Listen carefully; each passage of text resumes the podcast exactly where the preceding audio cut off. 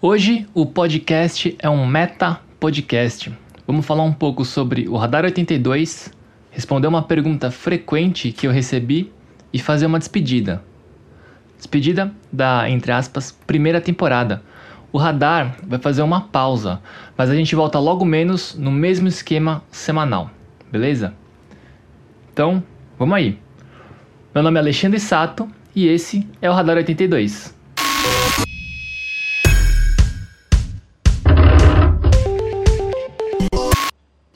Ao longo desses 25 episódios de Radar 82, a pergunta que eu mais recebi foi: O podcast dá dinheiro?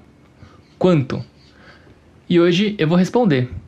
Até hoje, o Radar 82 nos deu um total de zero reais de retorno financeiro. Eu imagino que isso não seja nenhuma surpresa para vocês. Então, fica outra pergunta: por que fazer um podcast? Por que gastar energia e esforço em uma atividade que não te dá retorno financeiro direto? Porque afinal, uma empresa deveria fazer um podcast? E essa pergunta, ela é natural, né? Porque a gente está falando de uma empresa, o Coletivo 82, e porque principalmente a gente está falando sobre mídia. E em qualquer conversa sobre mídia, pode ser meu, uma roda de bar, uma hora o dinheiro vai aparecer na roda. Porque a monetização da mídia e, portanto, da nossa atenção são coisas que andam lado a lado. A gente falou sobre isso no episódio Alex e os Gigantes. E o modelo de negócios da maioria das mídias são baseados em anúncios. Isso não depende da tecnologia. Acontece no rádio, na TV, na crise dos impressos ou na internet.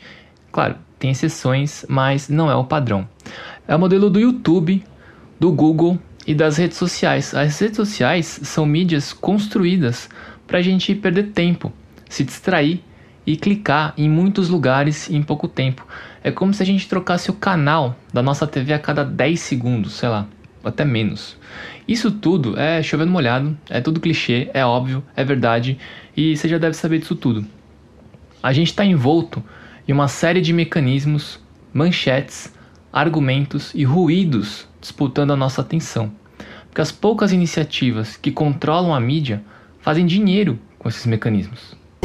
Especialmente na internet, os anúncios funcionam muito bem, porque ela é muito boa em rastrear o retorno sobre o investimento, o tal do ROI, R-O-I, uma sigla aí em inglês.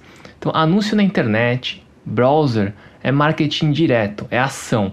Alguém, às 3 da manhã, vem do site de receita de comida, clica num anúncio seu que não tem nada a ver com comida e compra um produto seu. Essa compra gerada por esse anúncio é fácil de ser rastreada, é fácil de dizer que essa compra específica veio desse anúncio específico. É fácil justificar esse investimento, essa compra de mídia para o seu chefe. É uma ferramenta poderosíssima que foi escalada de um jeito astronômico pela internet. E o Google é o gigante, o atacante, a bazuca, o Mickey Mouse desse rolê todo. A gente falou sobre esse mecanismo de anúncio no segundo episódio desse podcast, o vovô e a casa de boneca. Agora, anúncio de TV, de rádio, jornal, revista ou outdoor. Como você sabe exatamente que o comercial do horário nobre foi o responsável por uma compra específica de shampoo em uma farmácia lá em Taboão da Serra, duas semanas depois do comercial ir para o ar? Você não sabe, você não consegue identificar isso com a mesma precisão. É outro tipo de marketing. Mas esse tipo de propaganda é muito comprada. O volume acumulado de dinheiro gasto em anúncio nessas mídias mais tradicionais é gigante, porque elas atingem muitas pessoas. São mídias de massa. Mas a gente está falando de podcasts. E podcasts? Como essa mídia é monetizada? Se você olhar a maioria dos estudos e reports sobre podcasts, você vai perceber, você vai sentir um otimismo por conta do crescimento dessa mídia, com destaque para o Brasil, inclusive. E aí na pandemia é, isso acelerou ainda mais. Mas a monetização de podcasts é muito baixa se a gente comparar com outras mídias. Aí vou dar um exemplo aqui para dar um contexto. A estimativa, segundo a IAB, é uma organização de pesquisa de mídia americana, essa sigla aí em inglês. A estimativa é que em 2021 a receita em anúncios em podcasts vai bater um bilhão de dólares. Um bilhão, com B de bola. É difícil saber se é muito ou pouco dinheiro se a gente não tiver um contexto, né? Então, só para efeito de comparação, vou te dar um contexto. A receita de anúncios em jornal, jornal, passam facilmente de 14 bilhões de dólares nesse ano. Tudo isso é mercado americano, tá? Eu tive muita dificuldade de encontrar informações precisas e da mesma organização para o mercado brasileiro. Tudo isso foi só para dar um mínimo de contexto para vocês, para ilustrar que o mercado e a monetização de podcasts é difícil. Julho 2020, hoje, é muito difícil monetizar seu podcast. Primeiro, porque o alcance é muito, muito, muito menor se comparado com qualquer outra mídia. Podcasts é uma coisa nichada, não tem muita gente ouvindo. E em podcasts ainda não rola a precisão de anúncios diretos, como nos sites. Por exemplo, eu vi um anúncio de TV no meio aí de um podcast, vamos supor. Eu não tenho como clicar e para um espaço de compra como no anúncio em site. É, preciso resolver melhor esse fluxo de compra, né? Talvez a tecnologia por comando de voz pudesse ajudar, por exemplo. Você provavelmente já ouviu anúncios em podcasts, né? O apresentador lê o texto sobre um produto e compartilha verbalmente um código de desconto. Aí quando alguém lembra do anúncio, quando alguém lembra do anúncio, o ouvinte vai até o URL que o podcast falou para fazer a compra. Daí nessa URL o anunciante sempre pergunta depois: é, como você ficou sabendo sobre nós, né? Que é para eles poderem rastrear a compra e medir se o anúncio no podcast tá funcionando e achar os ROIs dele. Tudo isso ainda é muito, muito, muito, muito rudimentar. Mas as pesquisas nessas tecnologias todas estão rolando bem e estão rolando rápido. O Spotify já está experimentando anúncios baseados em hábitos e dados do ouvinte. Mas tudo ainda precisa e parece que vai melhorar. Existem outros modelos de monetização de podcast, né? Por exemplo, só recebe quem paga, assinatura por conteúdo exclusivo ou conteúdo antecipado, financiamento coletivo, então outras formas que, não, que financiam não só podcasts, mas outros tipos de mídia e de projetos, tá? Mas para a maioria dos podcasts, isso ainda não é uma atividade lucrativa. Até para o The Daily, The Daily do New York Times, é, são muitos rankings por aí, né? Os caras adoram ranking. E esse podcast aí, se olhar nos rankings, ele é facilmente um dos cinco mais ouvidos no planeta Terra. O The Daily é considerado um podcast muito, muito lucrativo, porque ele é barato né, de se fazer. Podcast é barato de se fazer. Os números oficiais não foram divulgados, tá?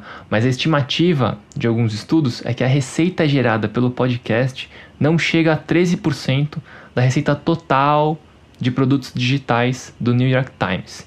E aí alguns estudos consideram isso uma fatia baixa, apesar da lucratividade do podcast. Então, de maneira geral, é bem claro, podcasts não são uma atividade lucrativa. Então, se não dá dinheiro diretamente, por que a gente faz podcasts? Agora ele está gravando. Ele só grava quando o número estiver rodando. Não se esqueça disso. Você pode se empolgar e sair falando, tá. não gravou porra nenhuma. Então você sempre arma e depois você dispara. Aí pra parar, não é o botão REC de novo, isso é muito ruim. É, e acho que é isso, Ale. Manda bala aí nesse primeiro episódio. Fazer podcasts e distribuir podcasts é barato. E é muito fácil também de distribuir.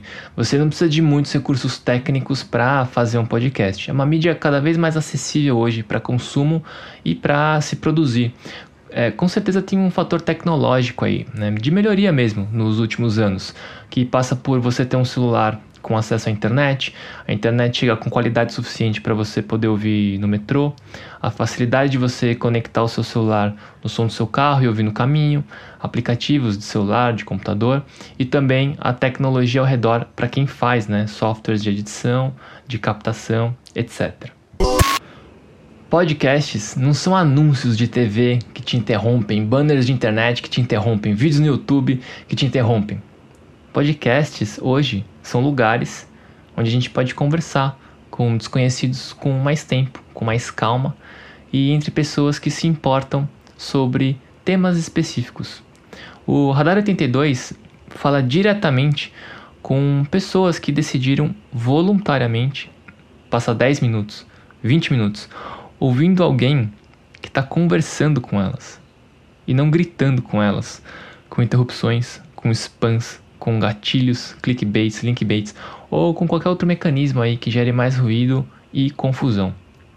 A gente aqui faz o Radar 82 porque a gente quer espalhar ideias, contar histórias e iniciar conversas. Conversas com pessoas curiosas, pessoas que gostam de provocações, pessoas que estão mais interessadas em boas perguntas do que respostas certas, e pessoas que são abertas para novas possibilidades, inclusive para experimentar uma mídia não tradicional. É falar com pessoas que também querem de alguma forma mudanças culturais, querem repensar em que mundo a gente vive, como a gente vai viver daqui para frente e qual é o nosso lugar nisso tudo. A gente quer falar com pessoas que se importam. Aqui na 82 a gente acredita que boas histórias criam conexões poderosas.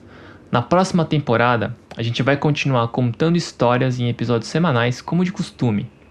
A gente vai falar sobre mais assuntos e vamos também convidar pessoas para que elas contem as suas próprias histórias aqui no Radar.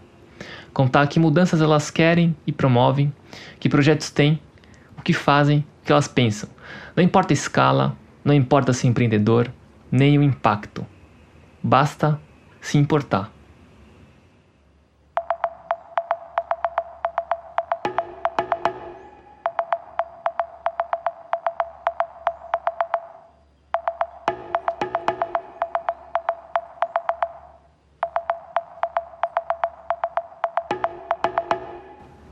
Pessoal, esse é o fim, entre aspas, aqui da primeira temporada. Eu nunca entendi muito bem esse lance de temporada de podcast, mas agora eu entendo, tá? Todo mundo precisa de uma pausa, pisar um pouco na bola olhar o jogo e para seguir.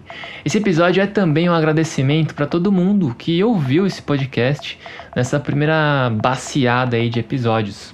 Agradeço demais as mensagens, as dicas, muitas dicas e todo tipo de conversa e de comunicação que esse projeto gerou. E é claro, eu agradeço demais aí os elogios e as palavras de incentivo. Foi bem da hora.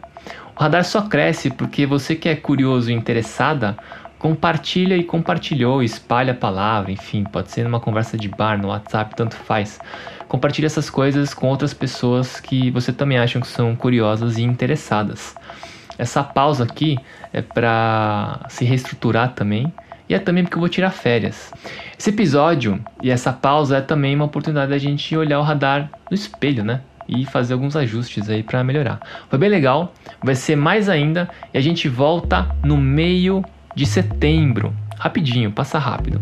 Então, se você tiver alguma sugestão de tema, crítica, comentário, reclamação, elogio, quiser contar sua história ou só trocar uma ideia porque tá foda, me liga, me manda um telegrama, uma carta de amor, manda sua mensagem, seu sinal lá no nosso Instagram, coletivo.82. É tudo junto e por extenso. A gente vai te ver, a gente vai te ouvir e contar as nossas histórias juntos e juntas. Esse episódio foi escrito e apresentado por mim, Alexandre Sato.